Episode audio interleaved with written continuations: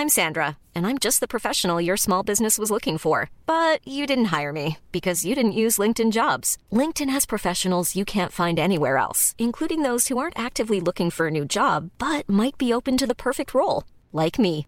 In a given month, over 70% of LinkedIn users don't visit other leading job sites. So if you're not looking on LinkedIn, you'll miss out on great candidates like Sandra. Start hiring professionals like a professional. Post your free job on linkedin.com/people today.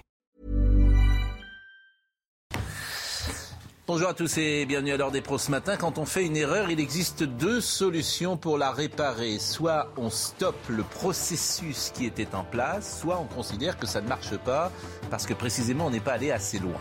Ce raisonnement tient par exemple pour l'Europe. L'Europe est en panne parce que précisément il n'y a pas assez d'Europe, disent certains. Par analogie, cette argumentation est utilisée pour expliquer la flambée des contaminations. Le vaccin, hélas, ne stoppe pas la contamination. Qu'à cela ne tienne, il faut vacciner tout le monde, y compris les enfants, les bambins, les nourrissons.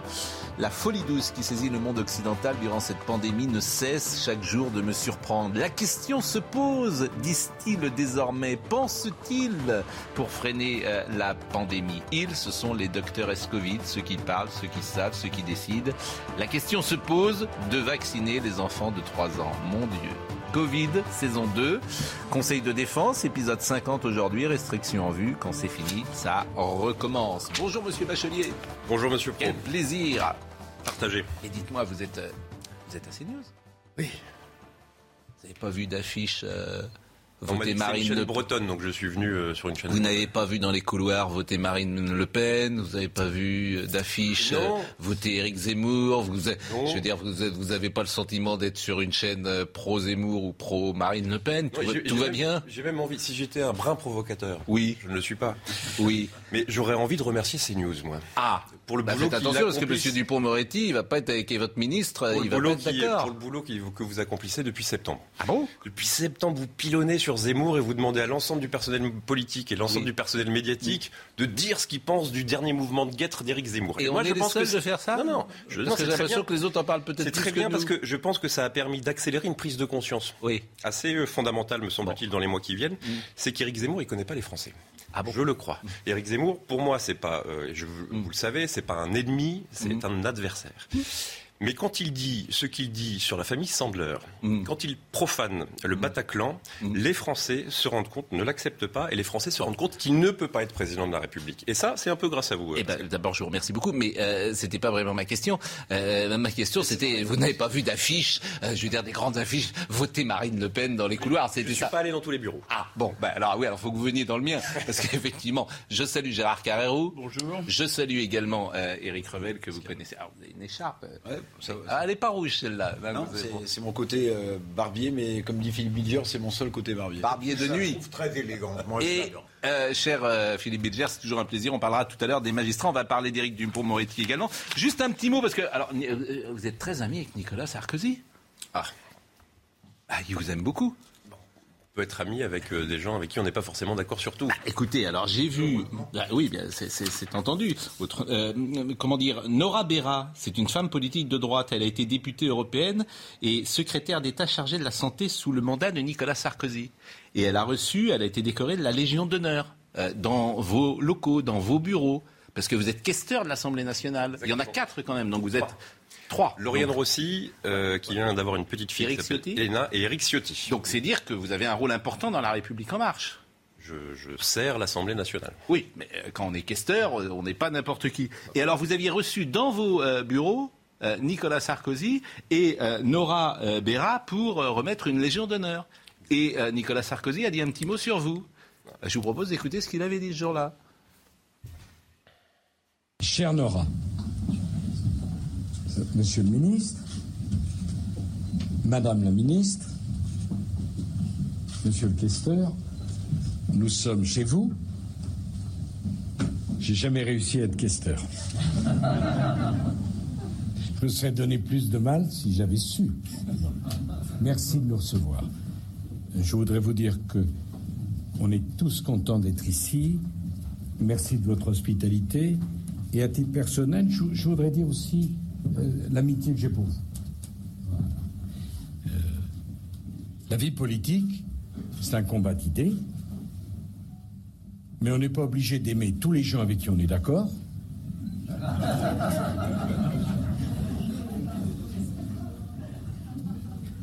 Et on peut aimer des gens avec qui on n'est pas d'accord sur tout. Bon, donc vous êtes ami avec euh, Nicolas Sarkozy. Faites attention parce que vous n'allez pas vous faire que des amis. Vous venez à CNews et vous êtes ami avec Nicolas Sarkozy. Il est possible que vous soyez plus de la République en marche en sortant de cette émission. Non mais je, je suis. Les deux sujets sont liés en réalité. Ah bon Euh, moi je pense, j'ai la conviction euh, que quand je viens ici, euh, Mm. Pascal Pro, euh, ce n'est pas tant pour le plaisir de la disputation et pour le plaisir de, de- de confronter mes idées, mes arguments avec Philippe Bilger et avec vous, mais c'est pour essayer de m'adresser aux 450 000 personnes, je crois, Mm. au bout de 5 ans, qui regardent l'émission tous les matins. Oui. Et je pars d'un principe assez simple, peut-être simpliste, c'est les, que les 450 000 Français qui regardent l'émission ne sont pas plus sots que moi, Oui. plus euh, stupides que moi. Oui. Et donc, je- j'ai tendance à penser que quand on est représentant de la nation, comme les 576 collègues que j'ai, il faut convaincre avec des arguments, pas avec des invectives, et qu'il faut parler de tous sujets, à ben, tout je suis monde, bien d'accord avec tout vous. le temps et sur tous les canaux Alors, possibles. je suis bien d'accord avec vous. Alors, il se trouve qu'Éric Dupont-Moretti euh, je- euh, a dit ce qu'il a dit sur CNews. Je voulais simplement vous faire euh, écouter ce qu'il dit et je voulais savoir ce que vous pensiez, si vous trouvez, si vous partagez son avis. Même si j'ai vu que, alors, comme on a célébré nos cinq ans et que j'ai lu une lettre de un petit mot de Bruno Roger Petit avec son accord, hein, bien sûr, qui est conseiller à l'Élysée. Alors, visiblement, ça n'a pas plu à Olivier Véran. Si j'ai bien compris, ça n'a pas plu non plus à Éric Dupont-Moretti. Mais ces gens sont fascinants, en fait. C'est des petits, comment dire, dans, une autre période euh, de, la vie, ces gens me font peur. C'est-à-dire qu'ils sont allés euh, se plaindre à l'Élysée parce que Bruno Roger Petit nous avait écrit un petit mot, c'est ça?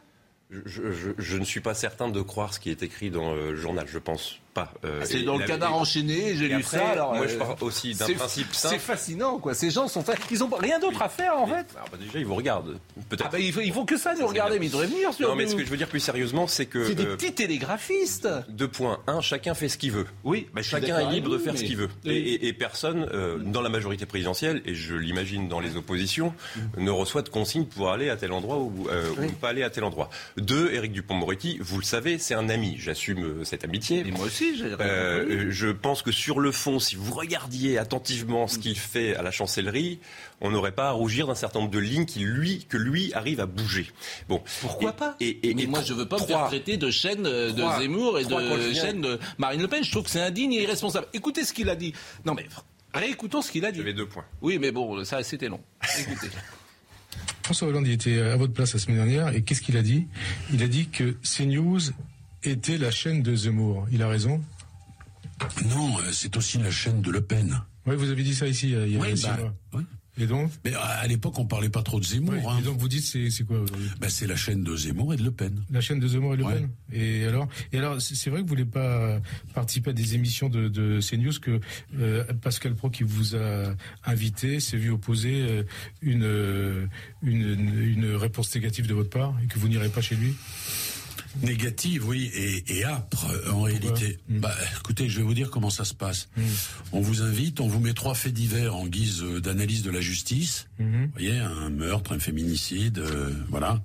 Ce qui nous émeut et nous plonge évidemment dans une compassion légitime. Ensuite, votre parole est interdite. Donc vous dites chez, chez Pro Bah, chez Pro, oui, bien sûr. Puis ensuite, vous avez toute la clique euh, de ces invités permanents. Euh, euh, Rioufol, euh, Fennec, euh, Bilger, euh, c'est toujours les mêmes, d'ailleurs toujours les mêmes. Euh, et, et ils vont vous cracher dessus pendant cinq heures d'affilée. Et vous, vous n'êtes plus là. Donc, si vous voulez, je trouve que... Moi, j'ai le sens du procès équitable. Ça, je le tiens de mon métier d'avocat. J'ai le sens de l'émission équitable aussi. Bon. Et alors, qu'est-ce que. Donc, vous n'irez pas chez, chez lui, vous n'irez pas chez Ah non, non, c'est c'est tout à fait clair. Non, j'irai j'irai pas là, non, non. Bon, vous êtes dans la clique, hein, également. ça fait stalinien hein, tout de même. Mais, mais je trouve que euh, j'avais pas entendu le détail, Pascal Pro. Je trouve que c'est absurde cette vision de CNews.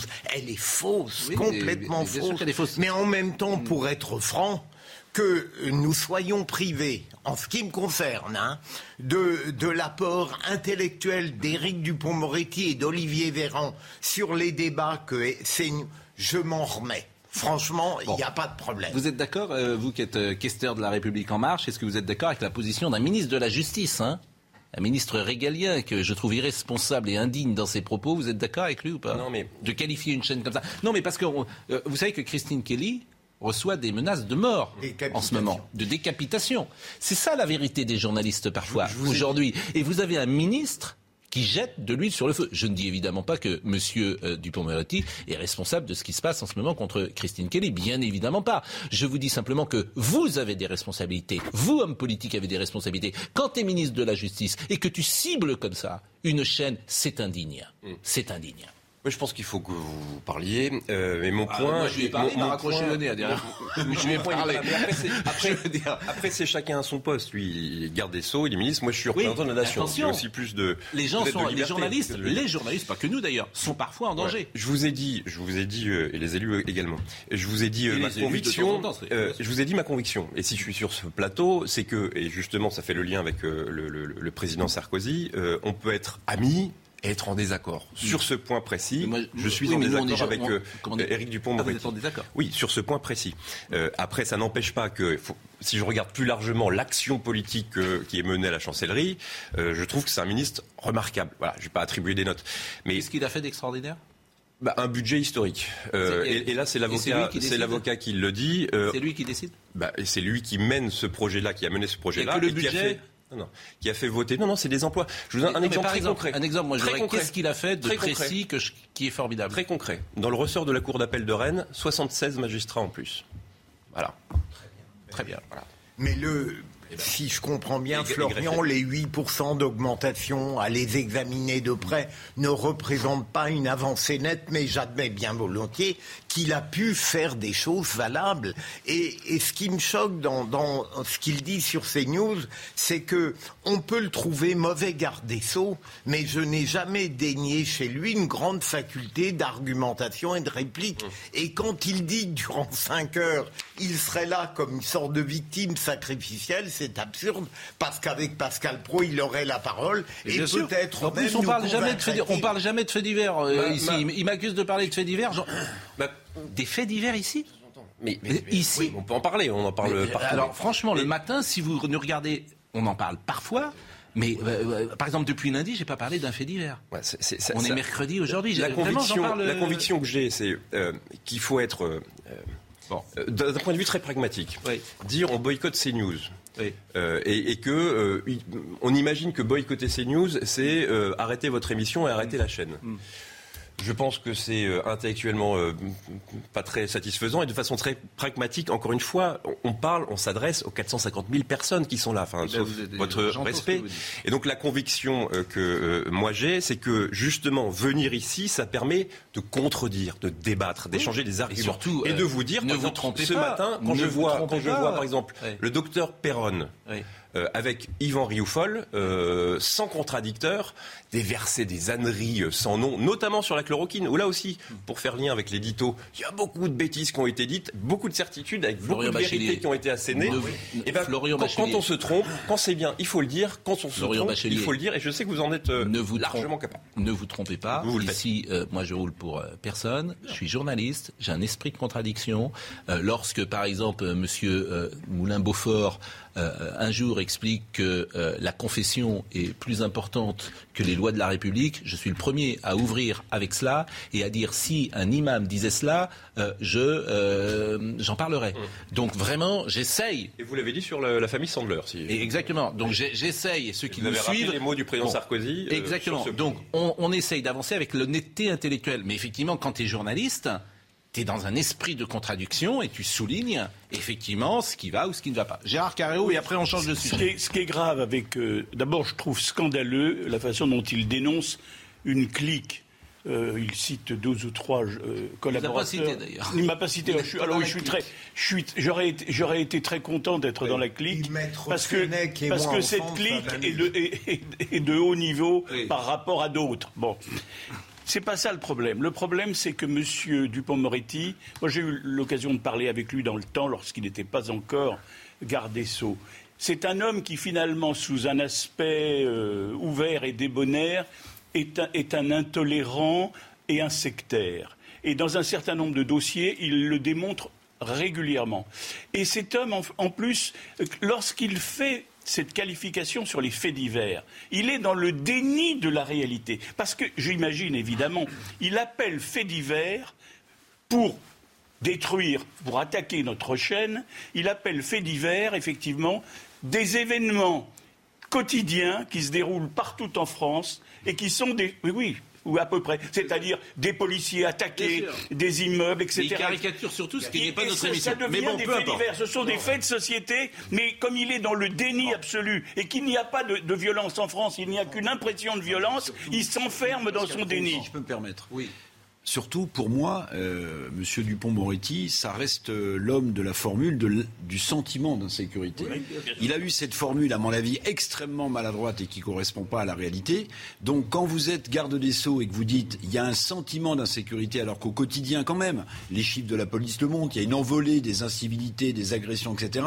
Qu'est-ce que vous voulez qu'ils viennent vous expliquer ici que il y a, c'est pas un, sentiment d'insécurité Sur les faits divers, juste le point, le Oui. point d'Éric Dupond-Moretti, que je, je me permets de le défendre, je suis pas son avocat, mais sur les faits divers, ce qu'il dit juste, c'est qu'il ne faut pas focaliser ce que, ce que parfois on peut avoir tendance à faire euh, quand on est responsable politique ou, euh, ou journaliste sur un euh, contentieux euh, qui se passe mal, alors, et, et je Et parle sous le Florian- contrôle de Philippe Florian qu'il y en a des milliers qui se passent très bien. Florian Bachelier, euh, ne dites pas ça. Vous êtes député de Rennes et régulièrement vous soulignez sur votre compte Twitter les faits divers. Vous parlez plus de faits divers sur votre compte Twitter que moi. Ah vous en parlez plus sur votre compte Twitter et sur ce qui se passe à Rennes. Non, En je- revanche, je parle du contrat de sécurité intégré à Rennes. Oui. Donc le dispositif qui a été mis en, En place revanche. et qui est au crédit et qui est au crédit Je précise. Dupond-Moretti et du ministre de l'Intérieur également. Je précise pour nos téléspectateurs, je le dis parce qu'ils sont bon.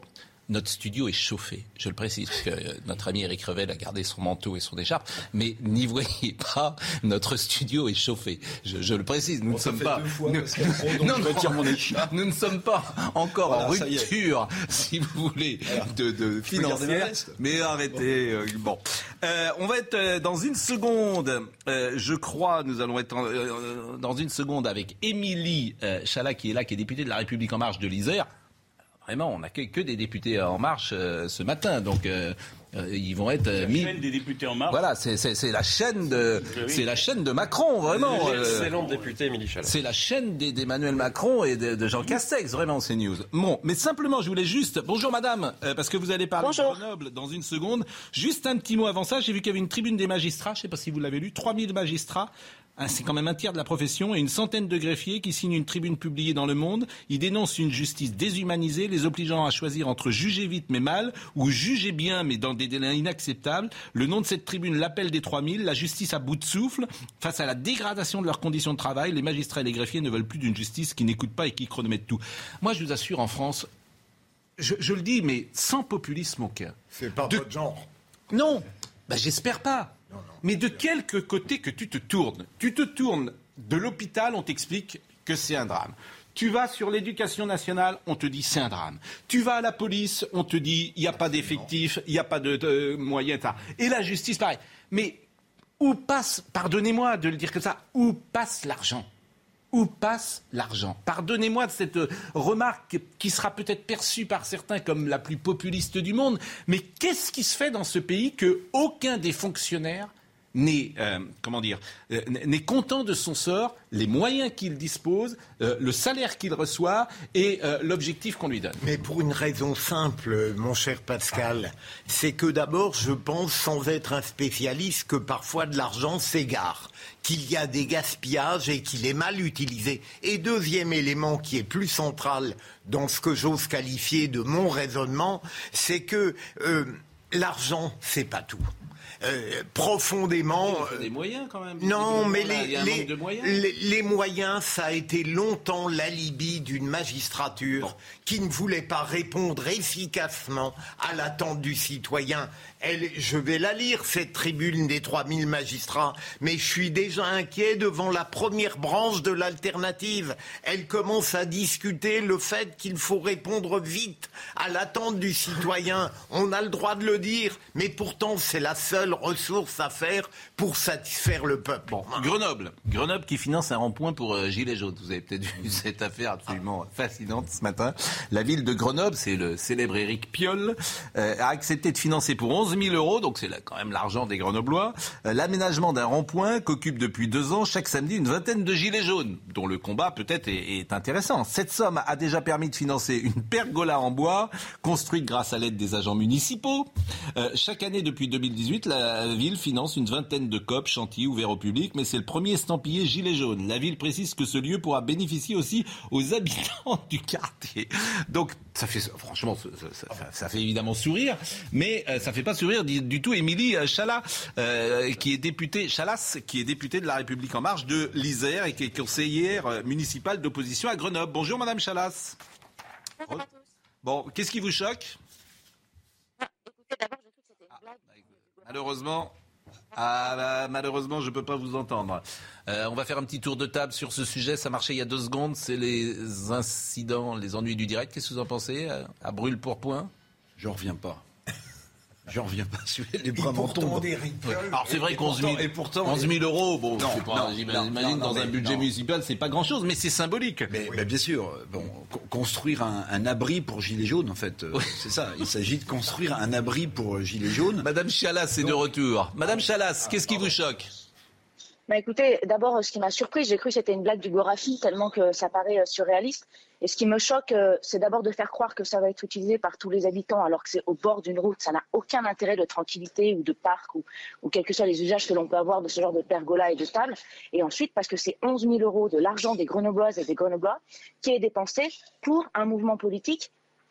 Déjà, il y a un problème de déontologie et d'éthique. Et ensuite, pour les Gilets jaunes, dont on connaît les faits d'armes. Ils ont, pendant la campagne municipale grenobloise que j'ai menée, brûlé et agressé euh, mes militants. J'ai plus de sept dépôts de plainte à l'encontre de certains. Voilà ce que finance aujourd'hui Éric Piolle à Grenoble. C'est absolument effarant. Et à votre avis, c'est quoi la motivation? Je pense qu'elle est politique. D'ailleurs, son adjointe, dans une vidéo du Dauphiné Libéré, le dit bien. Elle dit euh, que les- leurs idées sont intéressantes et que, au fond, ils sont écolos. euh, à mon- au moment où la journaliste se demande s'ils financeraient n'importe quel mouvement qui veut s'installer sur le domaine public. C'est un parking pour quelques électeurs pour Piolle. Quand on voit le score relativement minable qu'il a fait lors de la primaire des écologistes, hein, je rappelle qu'on a voté chez les écologistes, et Dieu sait s'il y avait de la radicalité là-dedans, puisque euh, une, une- une dame qui est arrivée en deuxième position avec presque 50% était déjà considérée comme une caricature de la radicalité. Eh bien, Piolle, lui, Piolle, lui, a fait un tout petit score dans cette affaire. Alors, il essaye de se rattraper quelques électeurs en faisant un parking, un parking à gilets jaunes. Puis attendez, Gérard, Gérard, là, quand on regarde la pergola, il me semble qu'elle est en bois. Il me semble qu'elle est en bois. Bon. Euh, Monsieur Piolle, euh, qui a fait tout un pataquès autour des arbres morts qu'il ne fallait pas abattre, là, il abat quand même des, des arbres. Mais non, mais, mais si, mais si, mais si, mais c'est d'une C'est pas lui l'arbre mort, c'est Humric. Non, mais d'accord. L'arbre mort, l'arbre mort, c'était le Bordelais. Pascal Pro, il appartient au même mouvement. On coupe des arbres pour faire une pergola. Mais alors, les, les, les, les verts, ils savent plus du tout où ils habitent. Philippe Bilger. Sous une Pascal, pergola. je- Philippe je, Bilger. rejoins ce qu'a dit Madame la députée. Bientôt, on- Piolle paiera euh, le métier de gilet jaune. Il va donner un salaire. Mais pour être plus sérieux, le drame, pour ceux qui, comme moi, croyaient au moins dans les débuts, et peut-être encore aujourd'hui, à une certaine validité du combat des gilets jaunes et de leur cause, il est, coulé, il est coulé ce mouvement. Lorsqu'un piole fait ça et vient apporter son soutien, on peut être sûr que c'est fini. Je trouve dommage qu'en plus l'écologie euh, soit euh, estampillée à gauche. Ça me paraît très étrange et il faudrait euh, L'extrême gauche, et même l'extrême gauche parce que l'écologie pourrait être un thème de droite, en tout cas pourrait être un thème pour tout le monde. Merci Madame Chalas. Les réactions des, Greno- des Grenoblois elles sont plutôt, elles sont parce qu'il a été, bon, on Elles dit sont- toujours la même chose pour Anne. Hidalgo, pareil, hein, il a été réélu, hein, Monsieur Piolle, hein, euh, Oui, dans des conditions que nous connaissons tous en 2020 entre le Covid et l'abstention. Mais aujourd'hui, la réaction des Grenobloises est vive et je crois qu'ils ne vont pas en rester là. En tout cas, euh, politiquement, il y a effectivement euh, un sujet majeur quant, à cette situation et, à ses dépenses. Il y a deux jours à peine, l'entrepôt 2500 mètres carrés de Richardson brûlé à cause d'un camp du Jean du Voyage qui était installé sur un terrain de la ville, pas un mot d'Éric Piolle. On voit vraiment ses priorités et c'est un drame pour Grenoble. Merci beaucoup, Madame Chalas. Merci à vous. Vraiment, merci. N'hésitez pas à revenir sur CNews. Vous êtes la bienvenue, euh, comme tous les membres de La République En Marche et tous les députés. Merci beaucoup. On va marquer une pause et on va parler du Covid dans une seconde. Et euh, nous parlerons également, euh, nous serons avec Jean-Marc Morandini qui prépare une émission spéciale euh, tout à l'heure, euh, près de Lyon, dans un quartier de sécurité, euh, dans un quartier où la sécurité est parfois en- mise en difficulté. C'est les 30 ans de Freddie Mercury.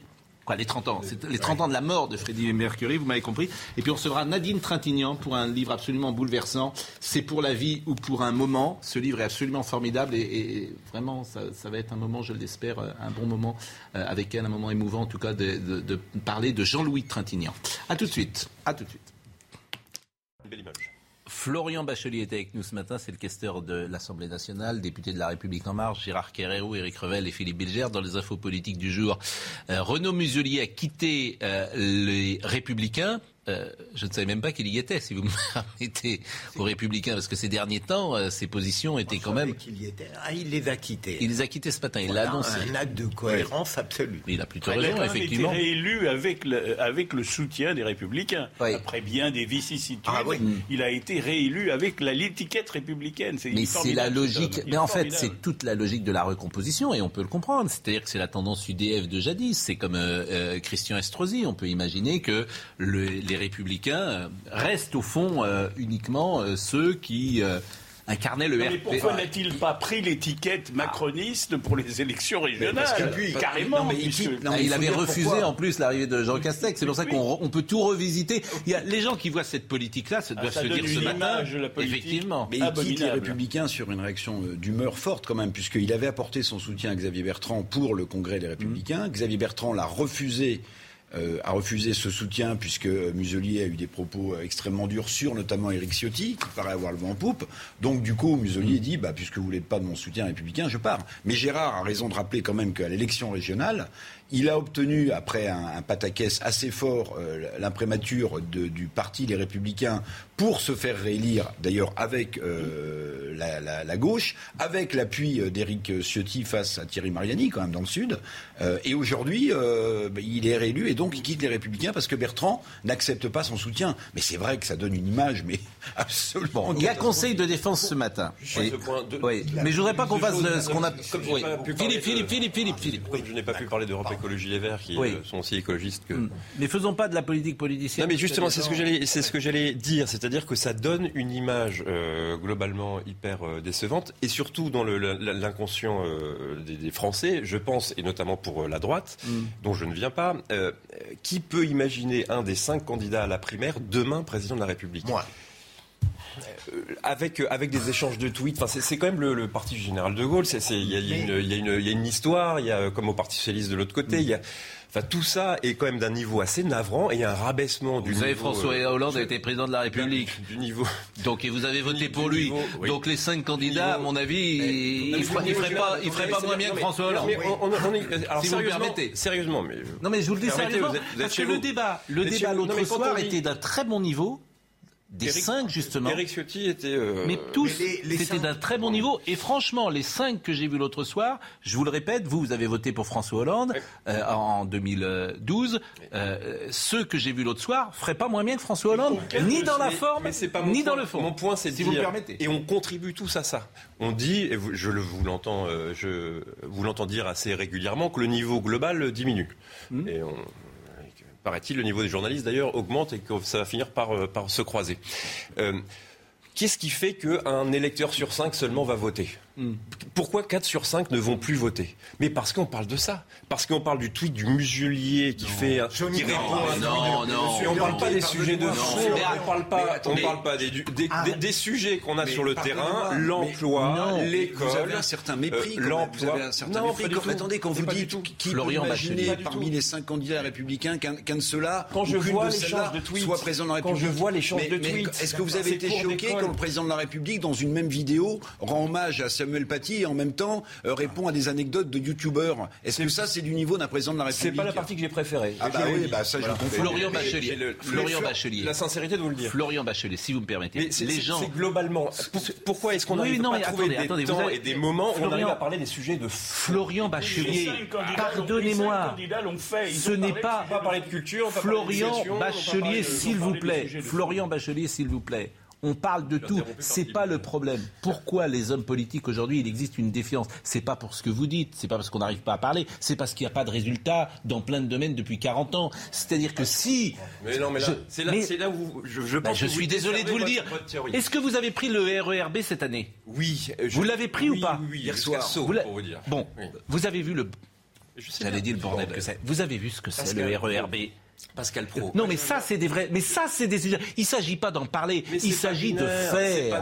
Il s'agit de faire, cher ami. C'est ce qu'on essaye de faire. C'est ce voilà. que je m'attache à faire. Est-ce que vous êtes allé dans un hôpital ces derniers temps Je me suis engagé. Est-ce que vous êtes allé dans un hôpital ces derniers temps Pascal Pro. C'est compliqué. Est-ce que vous avez vu l'éducation nationale comme c'est compliqué C'est ça le problème. Vous êtes confronté aujourd'hui à une exigence, à une exigence de résultats. Non, mais sérieusement, moi je me suis engagé, euh, comme euh, mes, mes collègues, depuis 4 ans et demi, Oui. à servir mon pays. Oui. Euh, mon pays qui est au-dessus de mon parti. Oui. Euh, donc je me bats et j'ai laissé de côté ma profession d'avocat Hmm. pour me battre à temps plein. Et je peux vous dire que la grande, grande majorité, indépendamment des sensibilités politiques, Hmm. des parlementaires se battent.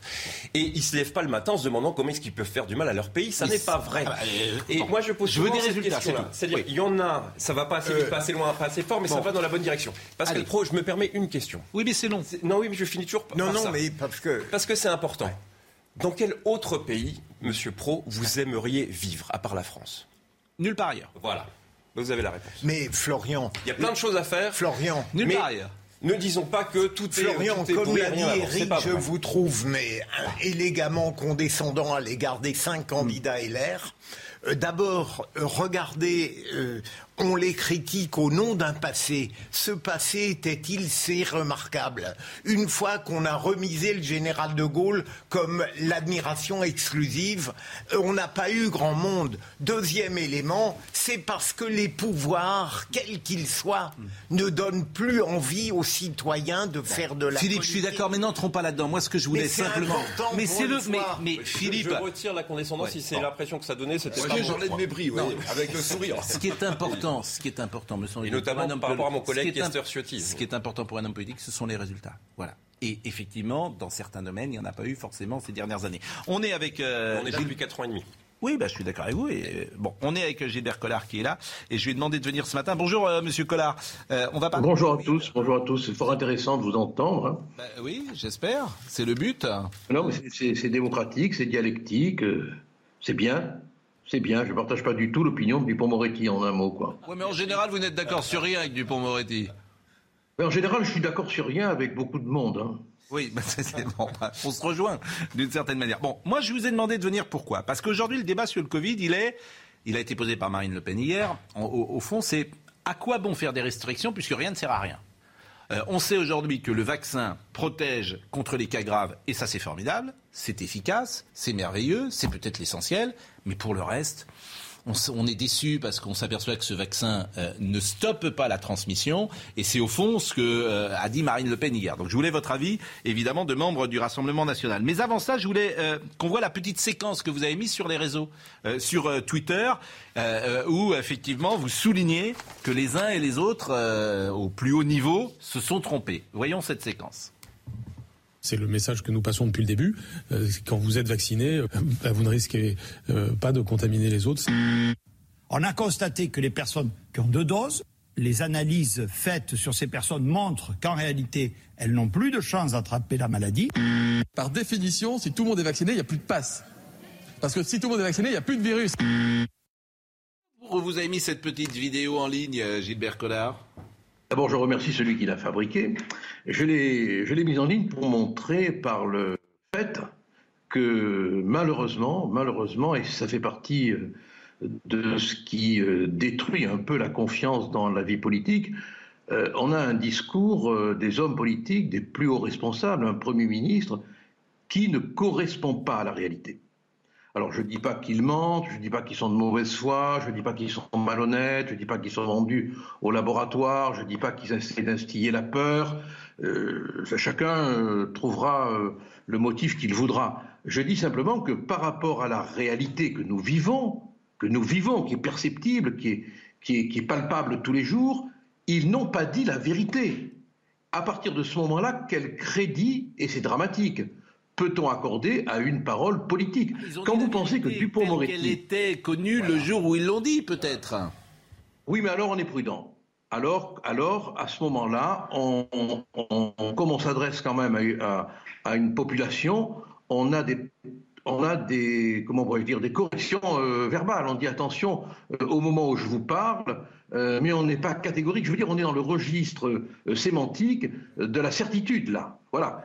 Si quelqu'un peut me démontrer qu'à un moment donné, dans le propos qui est tenu, il y a une observation de doute, une subtilité d'incertitude, je me trompe. Je l'admets volontiers. Mais j'ai plutôt l'impression que là, on est dans l'affirmation catégorique de trois personnages importants de l'État. Et on a Dupont-Moretti, écoutez bien quand même, on a Dupont-Moretti que vous aimez beaucoup, et moi aussi du reste, euh, qui, à Radio J, traite d'assassins les non-vaccinés. Il l'a fait.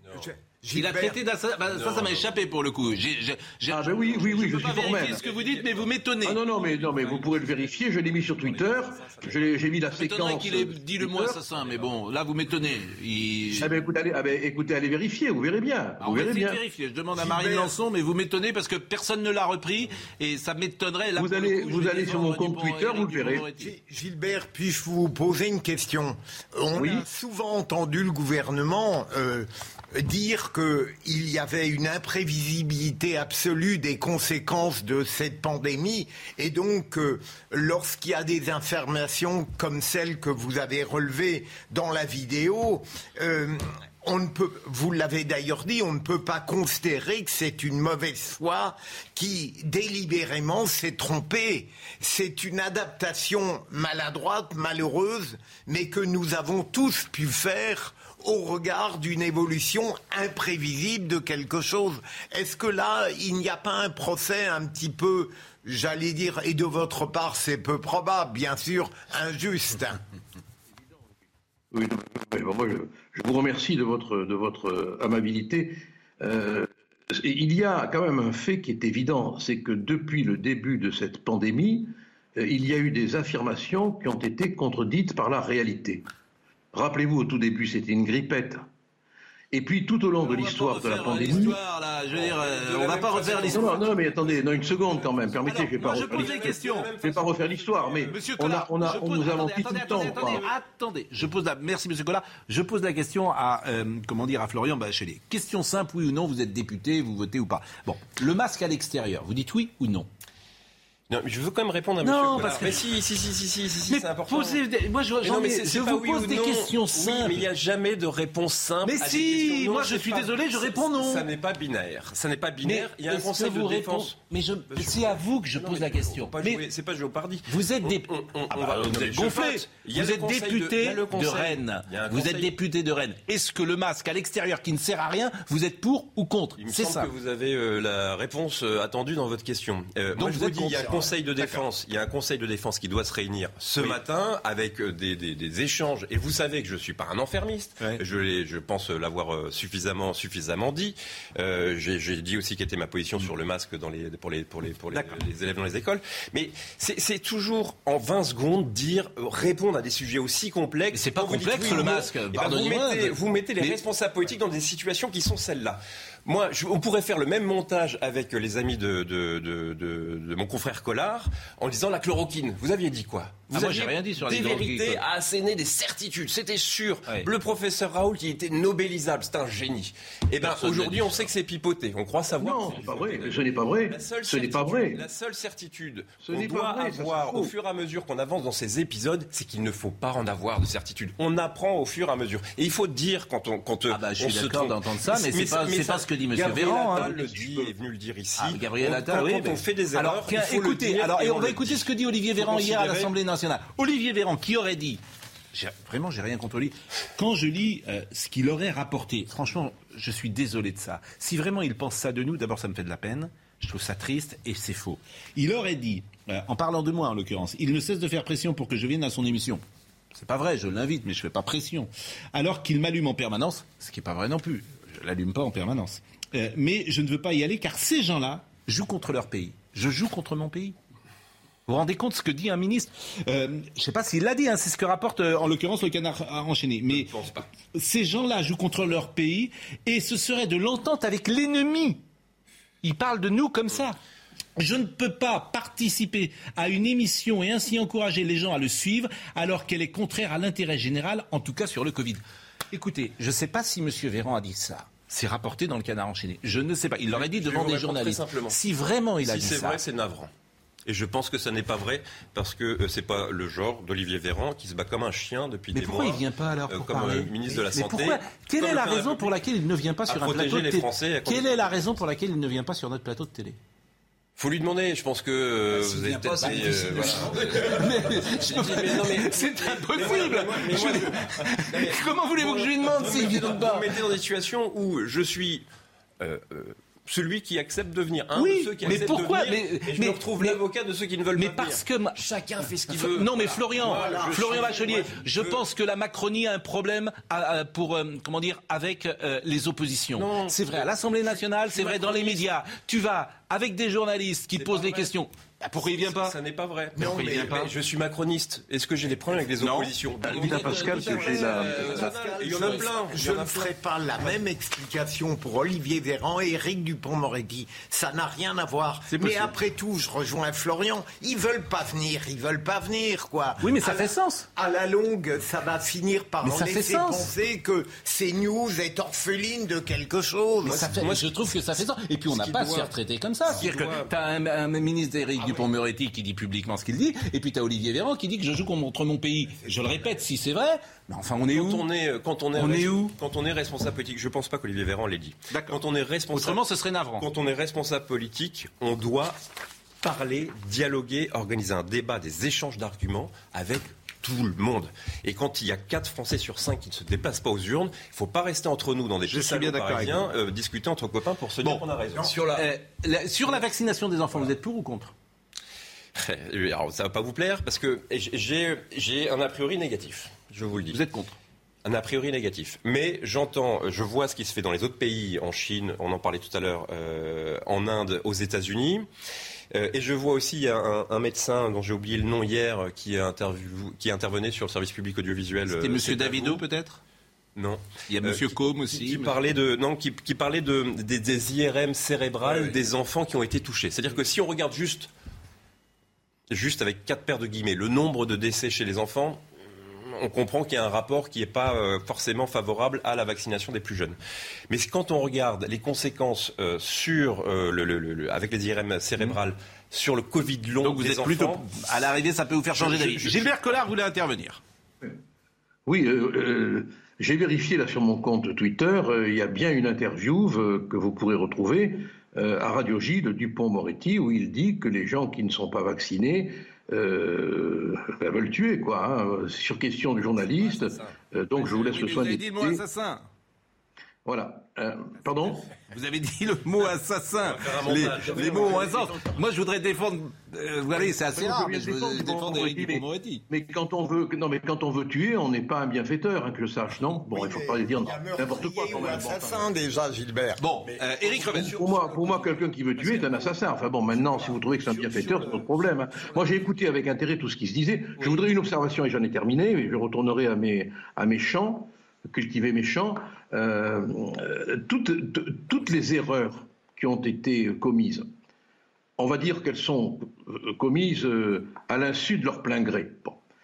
Le problème, c'est qu'elles aboutissent à des décisions à des décisions qui portent atteinte aux libertés. Alors, il serait peut-être prudent, avant de prendre des décisions graves aux conséquences sur les libertés, de considérer qu'on a affaire à une situation évolutive et ne pas prendre immédiatement des décisions graves en fonction d'une situation dont on sait qu'elle est incertaine et qu'elle peut évoluer.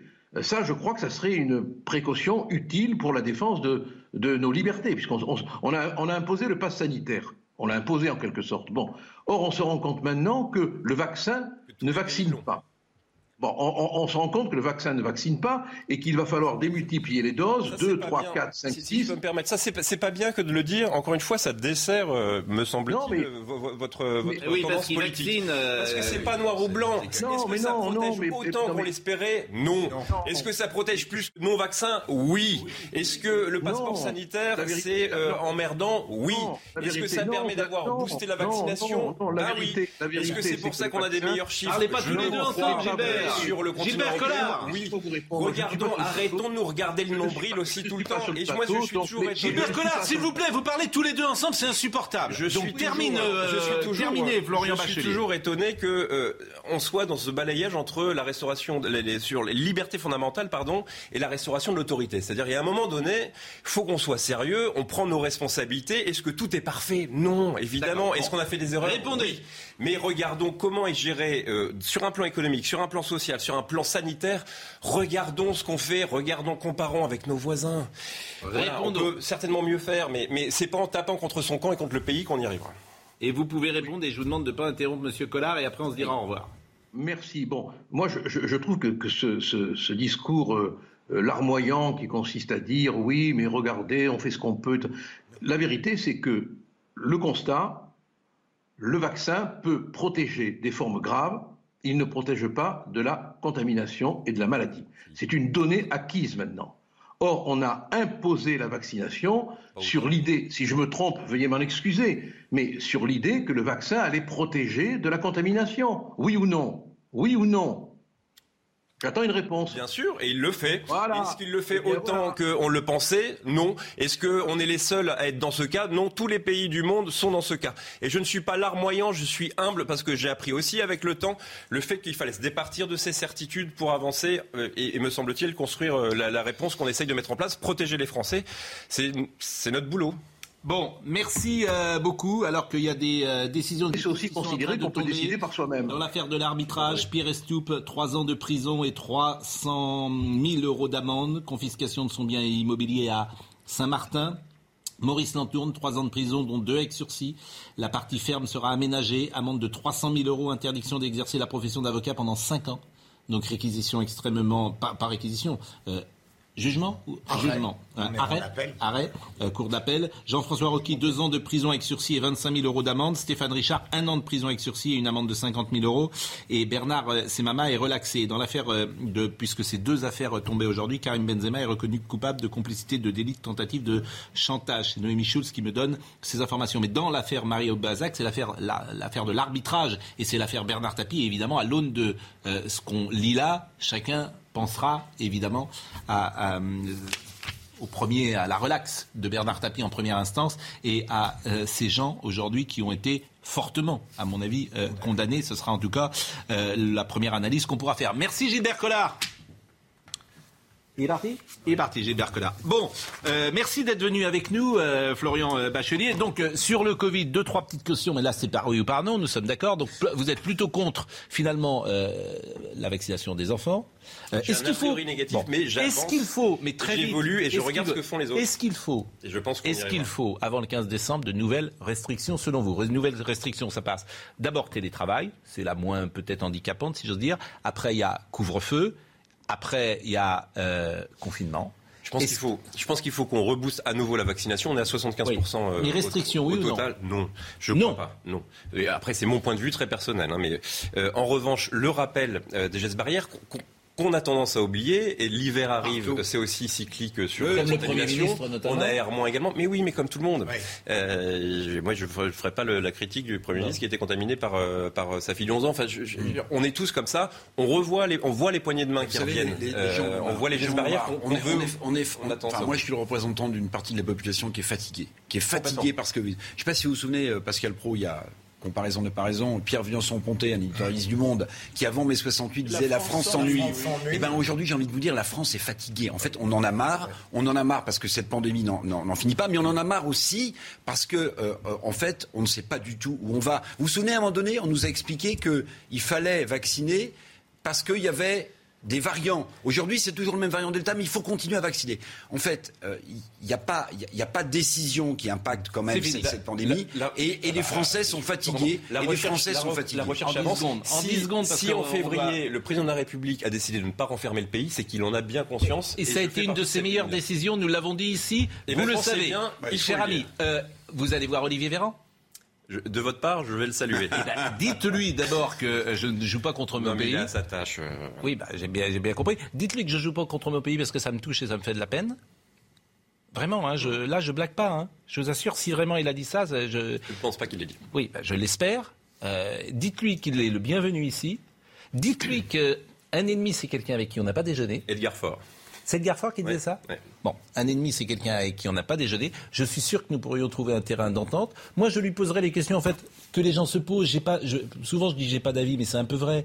Je, alors- je pose les questions Carmine, que les gens se posent. Dites-lui. Et si vous voyez Monsieur Eric Dupond-Moretti, vous lui dites la même chose. Et si je vous invite à déjeuner, on va avoir un article d'Ariane Chemin à nouveau, donc euh, qui ne vérifie jamais euh, ces euh, informations. Oui, alors là, effectivement, ça, c'est- ça c'est pas faux. Effectivement, quoi, c'est pas faux? Oui, c'est pas faux. Euh, merci, euh, Monsieur Bachelier. On reçoit dans une seconde Nadine Trintignant, qui vient nous parler peut-être du dernier géant du cinéma français. C'est peut-être le dernier géant. Euh, c'est Jean-Louis Trintignant, qui est un acteur euh, d'exception. Et euh, elle a écrit un livre sur celui qui fut son mari. À tout de suite. Nous attendons d'une minute à l'autre Nadine Trintignant, mais nous sommes en direct avec Jean-Marc Morandini qui va faire une émission spéciale dans euh, une demi-heure avec euh, Jordan Bardella. Et Jordan Bardella, euh, ça va se passer à la Guillotière, qui est un quartier euh, de Lyon. Euh, bonjour Jean-Marc euh, Morandini, faites attention à vous parce que je sais que vous avez reçu euh, des menaces euh, pour euh, cette émission. Comment ça va Ouais. se passer?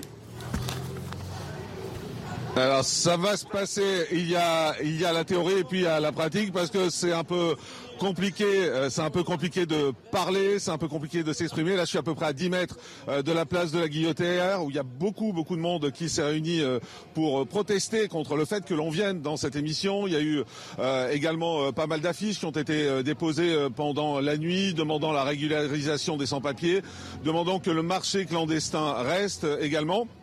On n'est pas tout à fait, on n'est pas tout à fait sur la place. On est à peu près à 10 mètres parce que vous l'entendez peut-être euh, beaucoup de choses euh, derrière moi. Euh, Il y a beaucoup de cris, il y a beaucoup d'insultes, énormément de forces de l'ordre et merciel euh, qui ont été déployées pour tenter d'assurer l'ordre. Donc voilà. Honnêtement, je ne sais pas trop dans quelles conditions l'émission va se passer. L'émission va se dérouler. On a prévu une heure et demie avec beaucoup d'intervenants qui doivent venir, qui doivent parler. Beaucoup d'habitants du quartier également qui ont envie de s'exprimer. Beaucoup de, de commerçants. Mais je ne sais pas si vous l'avez au derrière moi, mais voilà, enfin, la tension est tout de même très très vive, honnêtement, dans tous les directs et dans tous les extérieurs qu'on a fait. C'est la première fois qu'il y a une telle tension euh, quelque part. Bah, faites attention à vous, Jean-Marc. Jordan Bardella sera avec vous. On va voir les images dont vous parliez à l'instant. C'était cette nuit avec euh, des intimidations. C'est toujours pareil. Euh, voilà, CNews fasciste. Bon, régularisation de tous, euh, de tous les sans-papiers. Euh, c'est l'ultra-gauche. Hein, c'est toujours pareil. Euh, le, le marché vivra. euh, le marché euh, vivra. Je ne sais pas ce que ça veut dire. Euh, le marché des oui, oui. Bon, Euh, donc effectivement, il y a des menaces. La difficulté, et je trouve que le concept que vous avez mis en place, et on l'a vu avec Éric Zemmour, et on l'avait vu aussi à Trappes, est absolument formidable. C'est-à-dire de vouloir mettre un homme politique dans la réalité, dans une rue, et effectivement de rencontrer des gens, même si ces gens, évidemment, euh, vous les avez calés avant. C'est pas un, rendez-vous euh, parfois par hasard qui se passe, mais il n'empêche, c'est un témoignage fort d'un habitant euh, dont vous venez de parler tout à l'heure. C'est, me semble-t-il, un témoignage de journaliste et le travail que vous faites de ce point de vue-là est à la fois remarquable et, et surtout il est courageux puisque c'est pas simple pour vous, Jean-Marc. Alors, le travail qu'on fait quand on peut le faire. On va essayer d'approcher un petit peu, euh, si vous voulez. On est en direct, mais on fait attention. On va pas approcher, on va pas approcher trop, trop près parce que j'ai pas envie de mettre euh, en danger euh, toute l'équipe qui est qui est avec moi. Mais je voudrais vous montrer un peu ce qui se passe quand on s'approche de de la place. Vous l'avez. Voilà, la, la place est, est aujourd'hui quasiment occupée par, par des manifestants qui euh, refusent que l'on pénètre même euh, sur, euh, sur la place pour, pour faire l'émission. Régularisation de tous les sans-papiers, ça fait partie des choses que l'on peut voir. On va se pousser un peu parce qu'on est en train de recevoir des choses sur, sur la tête et on va, on va reculer un petit peu. Donc voilà, euh, voilà quelle est la, la situation sur place, situation très tendue, vous le voyez. Ouais, c'est- c'est- euh, Jean-Marc, c'est absolument fa- fascinant parce que c'est une explication euh, par l'exemple des territoires perdus de la République, des zones de non-droit. C'est-à-dire que les journalistes n'ont pas le droit d'entrer dans une zone. Alors après, les prétextes sont toujours les mêmes, mais la vérité, c'est qu'on ne peut pas témoigner. Vous ne pouvez pas simplement aller dans cet endroit et vous êtes euh, empêché par euh, des ultra-gauches. Je vous remercie effectivement toutes les forces de police qui sont présentes. Philippe la, Bilger La démarche de Jean-Marc Morandini est non seulement démocratique nécessaire, mais si je peux faire une dérision qui résulte des derniers jours, On apprend depuis quelques jours que les antifas, l'ultra-gauche, veut empêcher l'émission de Jean-Marc Morandini à la guillotière. Et on apprend que les Dalton, qui sont eux-mêmes des délinquants, eux, ils disent nous, on passera. Ça montre dans quel état est notre euh, démocratie. Oui, moi je trouve Gérard que Carrérou. c'est quand même extraordinaire. je précise, si vous m'entendez, qu'il y a 40, il y a 40 personnes. hein. Il n'y a pas, il y a pas non plus une foule monstrueuse. Il y a à peu près 40 personnes qui sont là, qui sont réunies, mais qui font barrage et qui ont décidé clairement de nous empêcher de rentrer euh, sur sûr. sur Ah, cette mais place. C'est ça qui Voilà. est toujours fascinant, c'est-à-dire que c'est toujours, on est au cœur de la société française, c'est 40 personnes. C'était euh, la même chose euh, dans des ZAD parfois. Ouais. C'est une ultra minorité, c'est Oui, le pouvoir des Ce qui est minorités. quand même extraordinaire, c'est que dans ce pays, depuis maintenant plusieurs mois, on ne parle que des fascistes, hein, des, gens de, l'extrême droite. On ne parle que de ça, on ne fait que dénoncer ces gens. On accuse même euh, le média sur lequel nous sommes d'être effectivement le porte-parole de cette extrême droite, etc. Et en même temps, on s'aperçoit que chaque fois qu'il y a violence, qui est l'initiateur de cette violence? Les fascistes dont on parle, ou les fascistes entre guillemets dont on parle Pas du tout.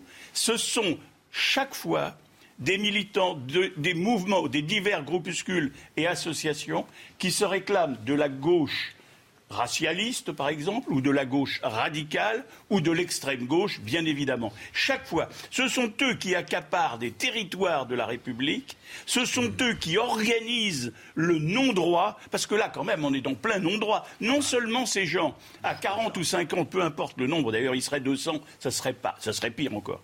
Mais ça serait pareil, ils arrivent à faire en sorte que la vie démocratique d'un pays ne soit plus possible. Et ils ont quoi comme slogan Des slogans de régularisation des sans-papiers. Vous voyez où on en est vous voyez dans quel état on est. Euh, Jean-Marc Morandini, il a quelques mètres d'une place publique. Une place publique, c'est un endroit où tous les publics, où tous les citoyens devraient pouvoir euh, aller euh, librement. Et là, euh, Pascal est obligé de dire à Jean-Marc Morandini, euh, soyez prudent, faites attention. Ça veut dire que ça veut dire que non seulement la démocratie est dans un dans un drôle de corner, mais euh, il y a aussi un problème d'autorité, d'autorité. Alors les forces de l'ordre sont là pour protéger les équipes, mais il y a un problème d'autorité. Ça veut dire que là, on n'est pas dans des dans des euh, cités où euh, où euh, la drogue afflue, etc. On est sur une place euh, à Lyon et on est obligé de constater qu'il est impossible à une équipe de journalistes de faire son travail. Jean-Marc, euh, comment vous allez faire si vous ne pouvez pas rentrer dans cette place Comment vous faites Bah écoutez, on, reste, on, restera autour, mais moi je voudrais bien qu'on essaie, euh, qu'on essaie d'y rentrer euh, quand même, parce que je trouve surréaliste qu'en France on nous interdise de rentrer euh, dans, dans une place. On est en plein centre de Lyon. Enfin, pour les gens qui savent où est la guillotière, on est vraiment en, plein centre de Lyon. Et, et vous avez des gens qui vous disent vous ne rentrerez pas sur cette place parce que cette place elle est à nous. Euh, vous vous posiez la question, Pascal, tout à l'heure. euh, vous vous demandiez ce qu'était le marché qu'ils veulent maintenir. En fait, c'est un marché euh, d'objets volés qui est là en permanence sur la place et où euh, voilà, c'est c'est du recel, si vous voulez. C'est un marché de recel. Donc on vous dit ce marché de recel, il doit durer. Le trafic de drogue doit durer. Les sans-papiers, il faut les régulariser. Enfin, on, on est dans une situation totalement surréaliste quand Jordan même. Bardella Totalement est où? surréaliste. Jordan Bardella est où?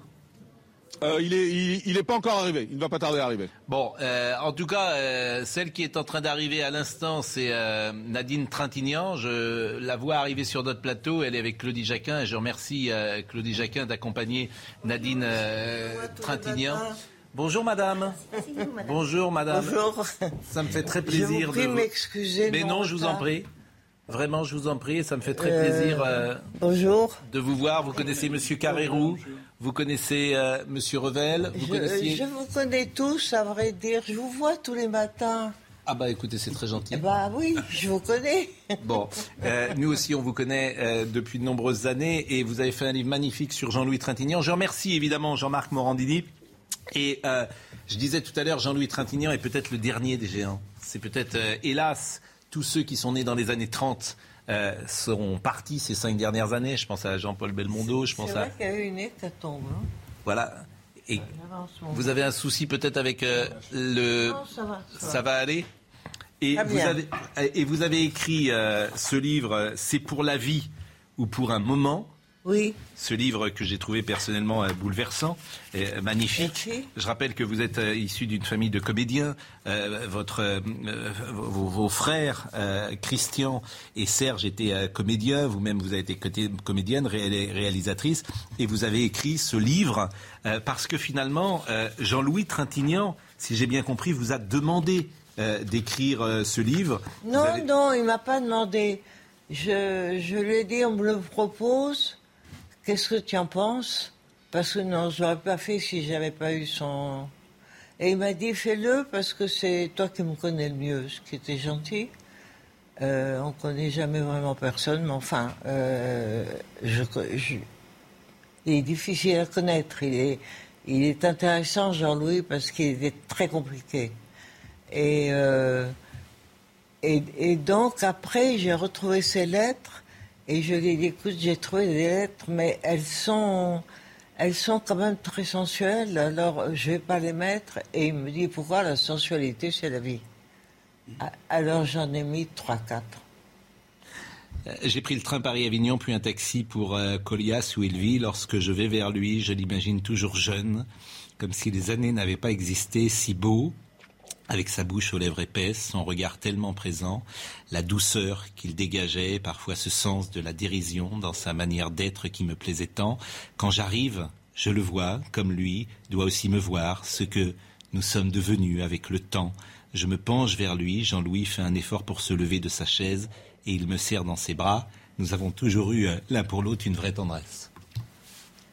Oui, vous, euh, vous savez, il y a une chose que je dis souvent parce que je la pense, euh, euh, pas parce que je la pense vraiment.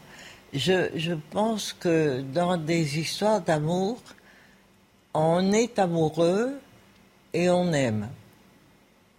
On s'arrête un jour d'être amoureux, on s'arrête jamais d'aimer. Si on a vraiment aimé, on aime pour toujours. Et ça, euh, je le ressens fortement. Euh, j'aime Jean-Louis pour toujours, euh, comme j'aime Alain, même s'il est parti pour toujours. Alain, c'est Alain Corneau qui est un cinéaste. c'est mon deuxième mari, pardon. qui est un cinéaste absolument magnifique et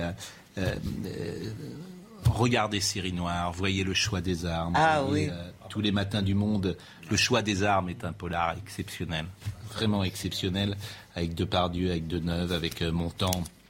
Avec euh, Anconina qui euh, commence, c'est vraiment un film formidable. Oui. Série noire, bien sûr. Euh, alors, le premier dîner, vous racontez le premier dîner avec lui, avec Jean-Louis Trintignant. Il conduit vite et bien. Nous allons 44 rue du Bac où j'habite, la voiture arrêtée. Il me regarde et me dit qu'il aurait bien aimé m'inviter à souper, mais que la paye de l'armée, bon, je lui propose de partager un repas improvisé. Il me reste quelques pommes de terre. Ravi, il accepte. J'ai dans la grande belle pièce où je vis du bois et une cheminée, ce qui plaît beaucoup de terre, euh, ce qui plaît euh, beaucoup de terre sous la braise. Euh, notre premier dîner, je me souviens d'avoir beaucoup parlé avec lui ce soir-là de Bouddha et de Maupassant. Oui, il, a pris l'habitude de venir. alors, de venir tous- les soirs, il son service militaire.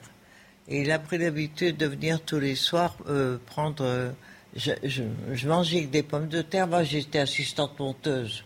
On n'avait d'argent ni l'un ni l'autre. C'est normal. Bon, à, cet argent, on s'en fiche. On était jeunes. hein.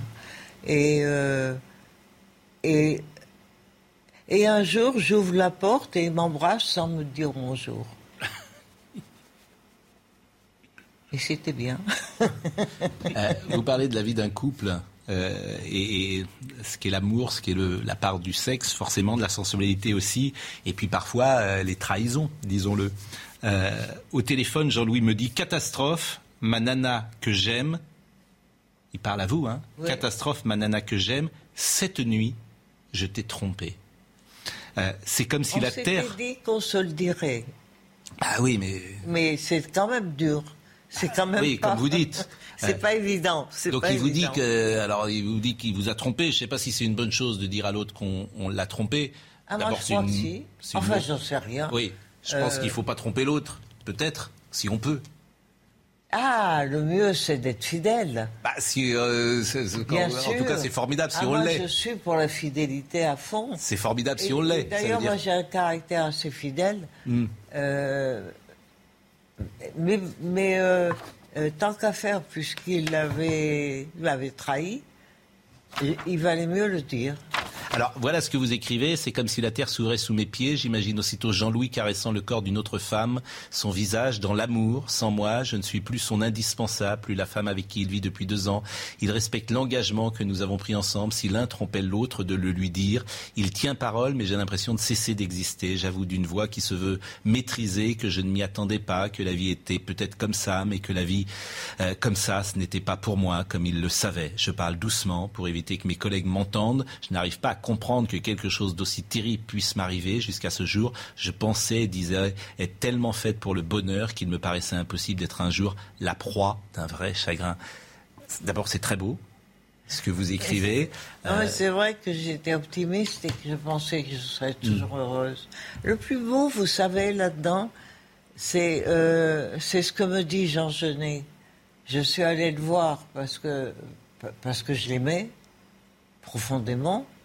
Et, euh, et il m'a dit des choses, il m'a dit les choses qu'il fallait.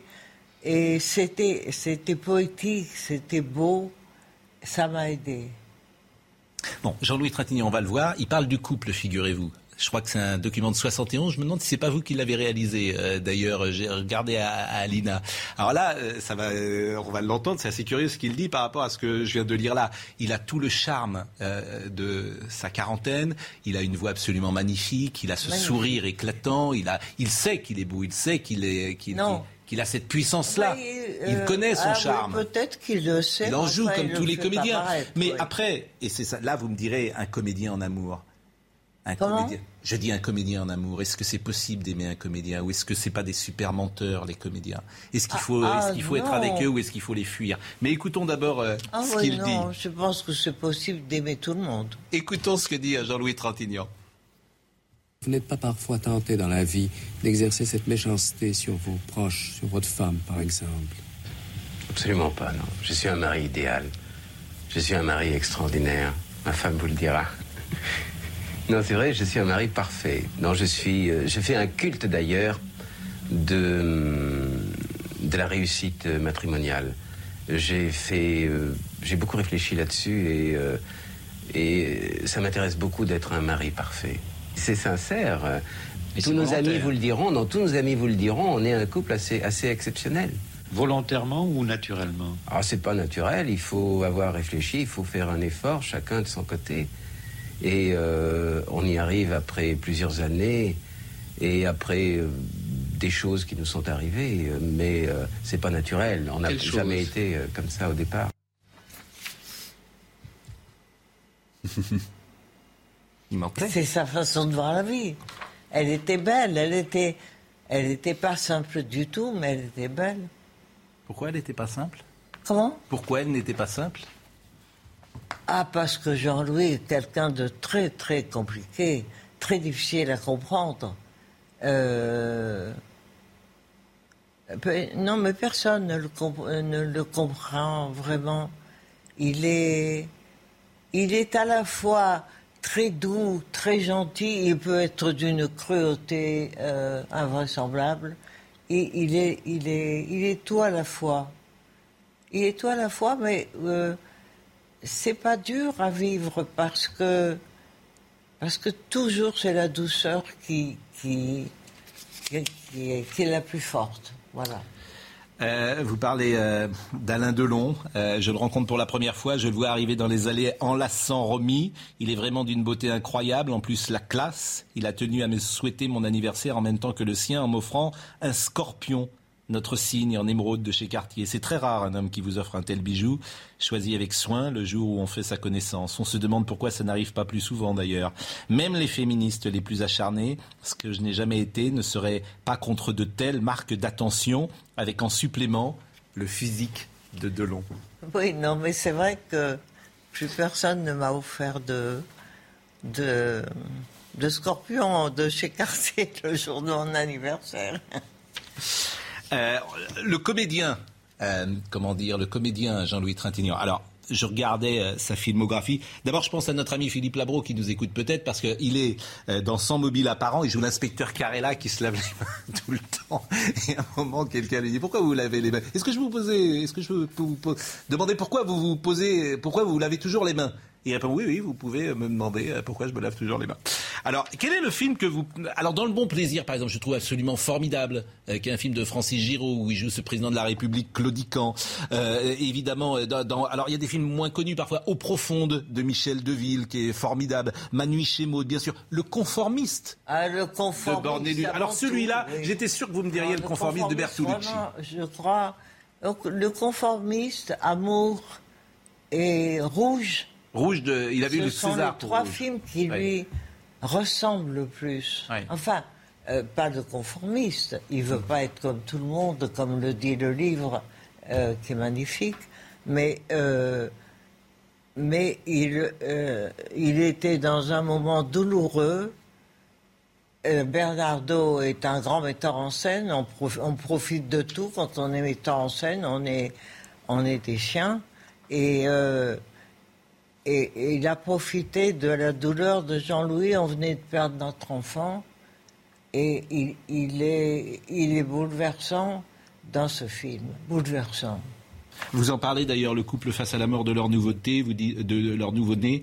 Euh, la mort subite du nouveau-né a frappé ce jour-là. Tout s'est éteint pour Jean-Louis et moi devant Pauline inerte lourde à neuf mois comme un poids impossible à porter, si impossible qu'on la dépose à tour de rôle dans les bras de l'autre sans savoir pourquoi, la course dans les ruelles de Rome, l'auto qui nous conduit à l'hôpital le plus proche, la petite chemise Molly achetée en Suisse que je découvre en ôtant son pyjama d'éponge, la dernière fois que je déshabille Pauline, ma fille, la dernière fois le passage entre les vitres du couloir de l'hôpital, cette dernière vision de mon enfant caché par des blouses blanches, l'image d'une bouteille qu'une main porte un peu haut. Oui, c'est une des choses les pires qui peut arriver. Une des choses les pires, perdre son enfant. Un homme et une femme, Z, euh, alors Flick Story, il joue, il joue non pas Borniche, mais il ah, joue. Flick Story, il moi j'aime beaucoup Flick C'est Delon qui l'a persuadé. Mais oui, parce que alors ce qui est très rare chez Trintignant, c'est ce mélange euh, de films très populaires parfois, un Flick Story, et de choses très pointues, très intello, qu'il a fait au théâtre d'ailleurs. Il a été, euh, il bah, a fait Love Letters. Vous le trouvez compliqué. Pardon Vous voyez que vous le trouvez compliqué. Oui, je dis, non, je dis que c'est, oui, euh, je dis que c'est, rare de, d'avoir une carrière, mais il n'était pas le seul euh, dans cette génération. Euh, je pense à Jean Rochefort, par exemple, qui ah pouvait osciller vers des rôles très intello, très pointus et des choses extrêmement populaires. Et je trouve que c'est souvent la marque de fabrique parfois de cette génération qui pouvait faire des choses très différentes. Oui, très. mais Delon aussi, d'ailleurs. À, ce hein. moment-là, on pouvait donner un scénario où il y avait, euh, pour parler d'une femme, une garce. Hmm. Euh, maintenant, euh, il faut excuser la garce qui a eu une enfance malheureuse et tout ça. Non, il y a des garces, il y a des, et il y a des gens merveilleux, il y a de tout dans la vie. Euh, j'ai alors euh, trois, couleurs, on a dit rouge tout à l'heure, amour. Alors c'est la voix également dans Shining de, euh, de, Jack Nicholson. Dans Shining, il, fait Jack Torrance. Vous savez, ce qu'il aimait le mieux, c'est jouer les, les, gens cruels, méchants. et il me disait, là, on peut jouer la comédie, et là, moi, je me débarrasse de ma méchanceté, comme au poker. C'était un grand joueur de poker. Et euh, je comprends parce que sa fille, après, Marie, a été comme ça aussi. Euh, jouer les pervers, les méchants, euh, c'est plus. c'est plus excitant que jouer quelqu'un de gentil, gentil, gentil et un peu ennuyeux. Puisque vous parlez de Marie, effectivement, euh, et, rappelons la comédienne exceptionnelle qu'elle était, et ce film Série Noire euh, avec Patrick Devers, qui est un film d'Alain Corneau, qui est un film absolument bouleversant avec euh, Bernard Blier. Ah, Devers est formidable. Et Devers est prodigieux, et c'est un film qu'on peut voir, revoir et revoir encore. J'ai un autre extrait à vous proposer, et, sans doute cet extrait va vous touché, peut-être vous bouleverser. On est en 1900, dans les années 60 et, vous êtes sur une île. Alors je ne sais pas si vous êtes à l'île. C'est Belle-Île. Si vous êtes à Belle-Île. Je vous propose de voir quelques images où Jean-Louis Trintignant, vous êtes en famille, parle de son métier. Vous savez, quand pour un comédien, c'est quand on travaille, on n'est vraiment pas libre. Par exemple, quand on tourne un film, on est sous contrat pendant deux mois ou trois mois pour le même film. On est obligé d'être raccord. C'est-à-dire qu'on ne peut pas arriver le matin au studio avec euh, un œil au beurre noir, par exemple. Moi, je ne suis pas du tout bagarreur. Mais enfin, si un type euh, me provoque dans la rue et m'ennuie, et que je ne peux pas me battre, j'ai pas le droit, parce que le film sera arrêté. J'ai pas le droit de me faire casser la figure pendant un film. C'est peut-être pas grand-chose, mais enfin, il faut faire attention, il faut pas prendre de risques, on peut pas faire euh, le fou en voiture. Je n'ai pas du tout l'intention de me casser la figure en voiture. Et on a vu Marie Trintignant sur euh, ces, images. Euh, vous n'avez pas parlé de ma nuit chez Maude Pardon? Vous n'avez pas parlé de ma nuit chez Maude euh, Alors, je vais vous faire rire, parce que dans... Il voulait pas... comment il s'appelle le metteur en scène Éric Romer. Romer. C'était Romer. Romer l'a poursuivi pendant deux ans. Euh, les Bovici, son agent, lui disait il faut le faire. Euh, Truffaut lui écrit une lettre pour qu'il le fasse et tout ça. Et il me disait, mais non, moi, euh, c'est pas mon truc, euh, je connais pas, je vais ça va être une tricherie honteuse.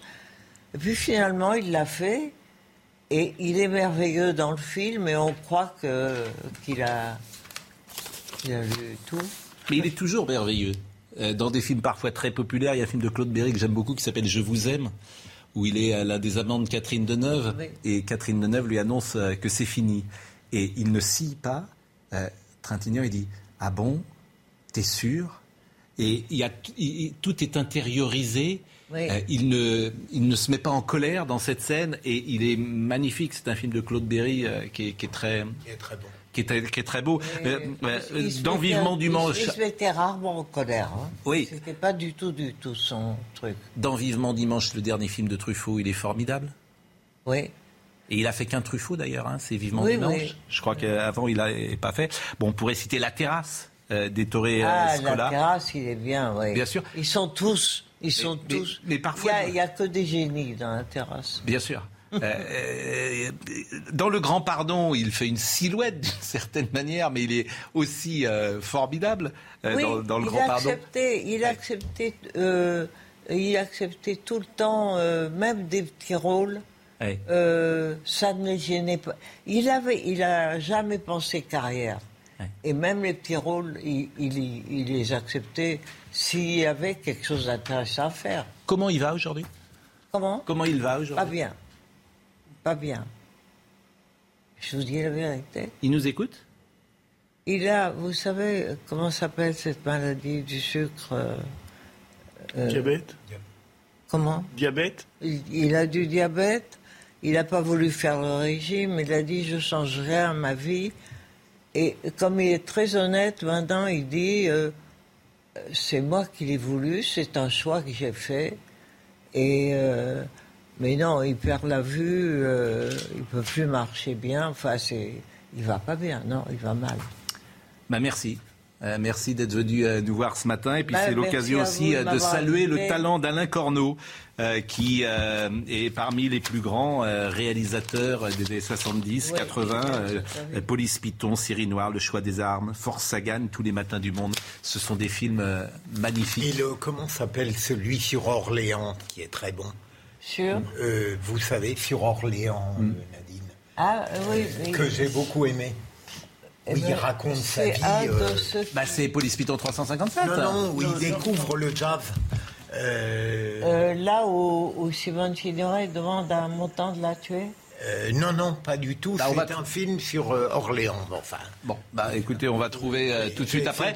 on, va. Je l'avais beaucoup aimé. Je voudrais qu'on on écoute quelques notes de musique. C'était aujourd'hui et, malheureusement, on a été pressé par le temps. Florian Tardif est avec nous. Je voulais qu'on fasse un petit point sur le SIDA aujourd'hui, puisque c'est les 30 ans. c'est on célébrait les 30 ans de la mort de Freddie Mercury. Et, malheureusement, on, est pris par le temps, mais on peut écouter quelques notes de Rhapsody Rhapsody. Voilà, de Rhapsody euh. Et vraiment, merci beaucoup Nadine Trintignant. Et, et vraiment, ce livre touchera euh, beaucoup ceux qui le liront. C'est pour la vie ou pour un moment. Euh, édition, bouquin, mémoire. Vraiment, merci à vous d'être euh, passé. C'est mon éditeur qui a fait la couverture. Eh ben, elle est très belle et vous Elle êtes euh, très beaux tous les deux. Merci. Jean-Marc Morandini dans une seconde. Je m'en fais